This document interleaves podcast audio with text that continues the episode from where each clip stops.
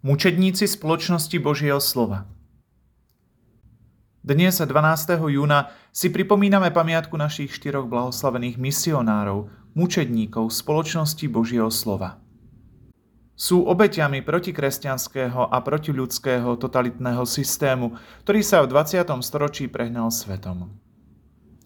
Spomíname na týchto štyroch polských spolubratov – ale aj na všetkých ostatných spolubratov spoločnosti Božieho slova, ktorí sa stali svetkami Ježiša Krista v podobných situáciách násilia a nenávisti.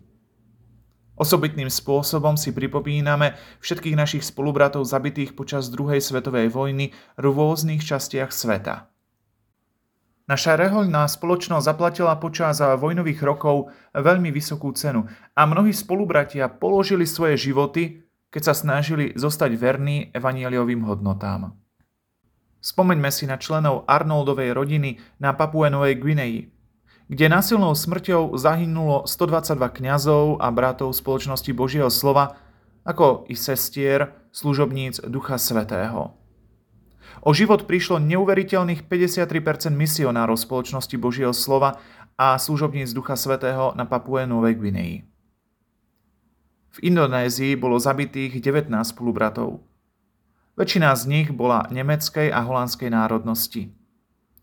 Na Filipínach si osobitným spôsobom pripomíname biskupa Wilhelma Finemana, ktorý zomrel 26.10. roku 1942, ktorý bol umúčený pri obrane chudobných a zneužívaných ľudí. Spoločnosť Božieho slova v Polsku, prvej krajine v Európe, ktorá sa stala obeťou druhej svetovej vojny, má 23 spolubratov, ktorí zomreli ako mučedníci. Štyria z nich boli blahorečení 13. júna roku 1999 spolu s ďalšími 104 mučedníkmi, kňazmi, reholníkmi a lajkmi. Kto sú títo štyria spolubratia, ktorí boli vyhlásení za blahoslavných? Viac o ich živote sa dozviete v sekcii na našej stránke www.verbisti.sk v sekcii Svetý blahoslavený.